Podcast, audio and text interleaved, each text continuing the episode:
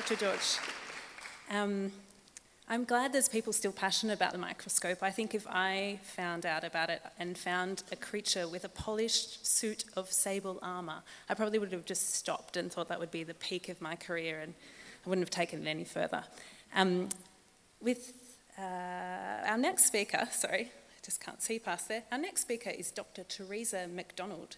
Teresa is an obstetrics and gynecology registrar who is currently working on a PhD aimed at developing a blood test to identify babies that will be born small, as well as examining patterns of fetal growth and their impact on birth outcomes. These are both with the aim of reducing stillbirth. As well as her passion for obstetrics, a small part of Teresa wishes she was actually a musical theatre star instead of a doctor. And so she's quite excited to add her voice to the mathematics choir tonight. So please welcome Dr. Teresa MacDonald.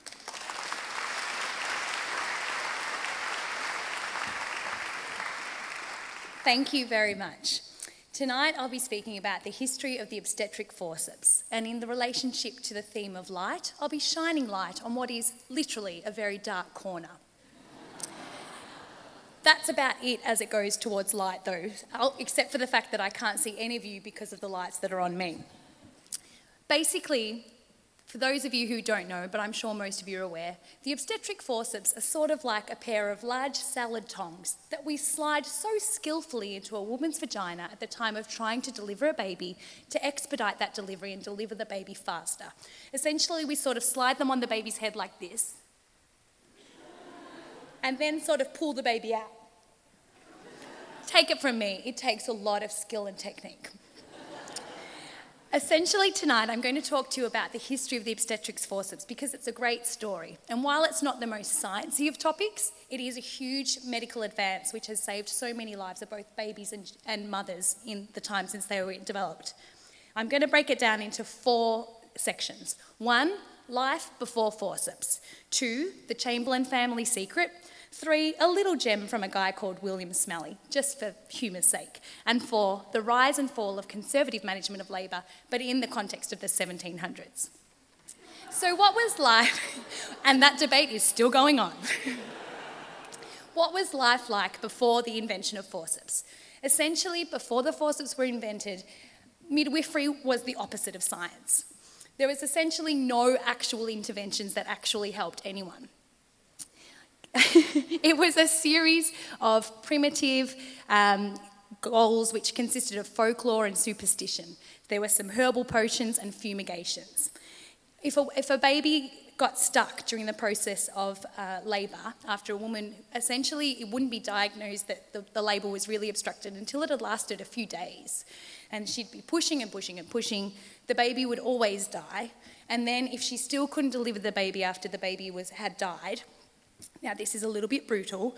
The only intervention that could be called upon was to use any sort of tools to decrease the size of the stillborn baby to enable her to pass it. And that was in a, a last attempt to save the mother's life.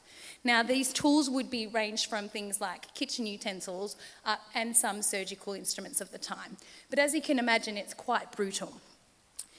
And unfortunately, despite those attempts, a lot of women would die anyway from sepsis and other related injuries. I'll just give you a quote from 11th century midwife Dame Trot, just to give you an idea of how primitive things were. When there is a difficult labour with a dead child, place the patient in a sheet, held at the corners by four strong men, with her head somewhat elevated. Have them shake the sheet vigorously by pulling on opposite corners, and if, if it's God's will, she will give birth scientific, right? this leads me to the Chamberlen family. The Chamberlen family are responsible for the first invention of the forceps. But it's such an amazing story because for them, it was, it was like this magic that they could bring to a sticky situation. So they kept it a secret for almost a century. William Chamberlen was the head of the Chamberlen family, and he was a surgeon in France, a Huguenot surgeon. But in 1569, Catherine de' Medici had banned Protestant physicians, so he migrated from Paris to England. Three years later, his first son Peter was born. He then had another son later in the family who he also called Peter. There must have been a shortage of names. I don't think anyone had uh, d- developed baby name books or anything at that stage. So he called them Peter the Elder and Peter the Younger. I'm Teresa the elder, and if my mum could have had another daughter, I'm sure she would have called her Teresa the younger. Anyway, it's not entirely known which of the Chamberlens actually invented the, the forceps because they kept it a secret. They didn't document anything, and so all of the lab work that went into developing them is a secret. So I've got out of this whole science thing pretty scot free. Um, but it is accepted that Peter the Elder probably designed the first model and that other members of the family possibly adjusted it as time went on. So they went to great lengths to keep this invention a secret. If a woman's labour was obstructed and their, their help was called upon, they would carry into the house a large gilded chest. They would make sure everyone left the room and then they would blindfold the woman as if it, being in labour for hours and hours on end and not being able to push your baby enough is, is not enough. It's like, I'm going to blindfold you and you are not going to be able to see anything. And then they'd cover her with a blanket just in case she could peek. And then they'd like ring some bells at the door in case anyone was listening. So no one knew what went on except that they would miraculously, oh, that's great. They would miraculously deliver a baby, yay. So this really drastically changed things because it moved from being a way of delivering a stillborn baby to actually being used to deliver live babies for the first time as well. Now, Peter the Younger, he married twice. He really contributed to his family role in births by having 18 children 13 with his first wife and five with his second. He had three sons that, that um, continued in the Chamberlen tradition of practicing man midwifery as it was at the time. So his eldest son Hugh was one of these sons, and he actually visited Paris in 1670 with the intention of finally selling the secret of the forceps, mainly just to raise some cash. He went though, and while he was there, he was challenged by a French man midwife called Francois Mauriceau, who's quite famous in obstetric circles. Now, he was an accoucheur of the day as well, and he said, Oh, you think you're so good at delivering babies? I want you to deliver this dwarf. So, this woman had suffered from severe rickets, had a completely deformed pelvis, had been in labour for eight days. He goes, Go on, you deliver her. Then we'll see how good you are. Unfortunately, he couldn't, not surprisingly. And so he left Paris without selling the secret. He did, however, manage to get his hands on um, Francois Mauriceau's book, which was his. Um, it was essentially his statements about managing labour and delivering babies. And he just translated it from French to English and then got really famous in England for that. So he called it The Accomplished Midwife, and it was such a great success that he became physician to King Charles II.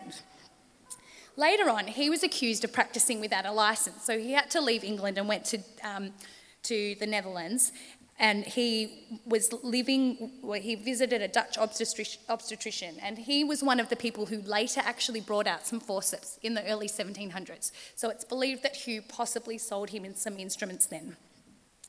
The actual original Chamberlen instruments were not discovered until 1813. They had been put into, under the floorboards of the attic in their Essex residence by Peter the Younger's wife, Anne. But the models of the forceps started to appear in the early 1700s and became used in, in general obstetric practice. So by the middle of the 1700s, many people were using the forceps, including a guy called William Smellie, who's another quite famous obstetrician in obstetric circles. He's the first person who kind of wrote the rules of, of how to apply the forceps and when you should and, and, and how to do it more safely. But I just want to let you know that he, he thought that the forceps should be lubricated with hog's lard to make it in, insertion easier and to prevent transmission of venereal infection. That's right, let's put animal fat on things because bacteria won't grow in that. But they didn't know about bacteria yet. So use a condom, not hog's lard. the last thing I wanted to talk about is the rise and fall of conservative management. So another obstetrician of the time was William Hunter, and he was appointed to the physician um, as a physician to Queen Charlotte. He was really familiar with forceps, but he prided himself on never having to use it. So he was like the first man midwife or obstetrician to champion conservative management. And he was the first man midwife to actually get involved with normal birth rather than leaving it to the midwives as had been done in the past. So to work amongst normal deliveries. And he used to illustrate that point by carrying around a pair of rusty forceps to show how little he had to use them. But then conservative practice sort of became sort of popular again until the story of Princess Charlotte. Now, Princess Charlotte was the daughter of King George IV, and she was 21 when she was pregnant with her first baby. She went into labour when she was two weeks overdue, so that's already a risk factor for obstructed labour, people. Bigger baby, harder to push out. Her labours lasted 50 hours, and the baby was stillborn. The placenta was retained, it didn't deliver, and so they, they waited three hours before they did a uterine exploration to remove the placenta, and then she died secondary to a hemorrhage. Not only was it awful to lose a mother and a baby, but there was no heir to the throne. So this was a huge controversy of the day, and it was widely criticised that the obstetrician, Sir Richard Croft, had had forceps there but had not used them. And so this was the fall of the conservative management of the 1700s. And unfortunately, uh, Sir Richard Croft couldn't take that sort of criticism and shot himself in both temples. So, on that cheery note, I'll finish up. I'd just like to say that it is quite incredible that this, in, this instrument, which was developed in the late, uh, the late fifth, well, the early 1600s, has, if you look at the design of the original Chamberlen forceps compared to what we use right now, they're very extremely similar. So, whatever techniques they did use to design them, it is a testament to their ingenuity that, and their knowledge of the anatomy that they've managed to get it so right. And while at the start it was just used to deliver a baby, so that when a woman couldn't push it out, we now use forceps for a variety of techniques. So, not just for um, maternal mortality or, or, fetal mortality, but we think about things like is this baby getting enough oxygen? And we can deliver a baby earlier so that they're not handicapped or um, have brain injury. And not only was this a huge advance to childbirth and um, neonatal and maternal morbidity and mortality, this is actually the start of obstetrics as we know it. This is the first time that, well, one, that men entered into the, the um, practice of delivering babies, but that it became something that mattered and it became something that was studied and improved upon. And because of that, I'm in my job, and it's good that they let women do it now too. Thank you very much.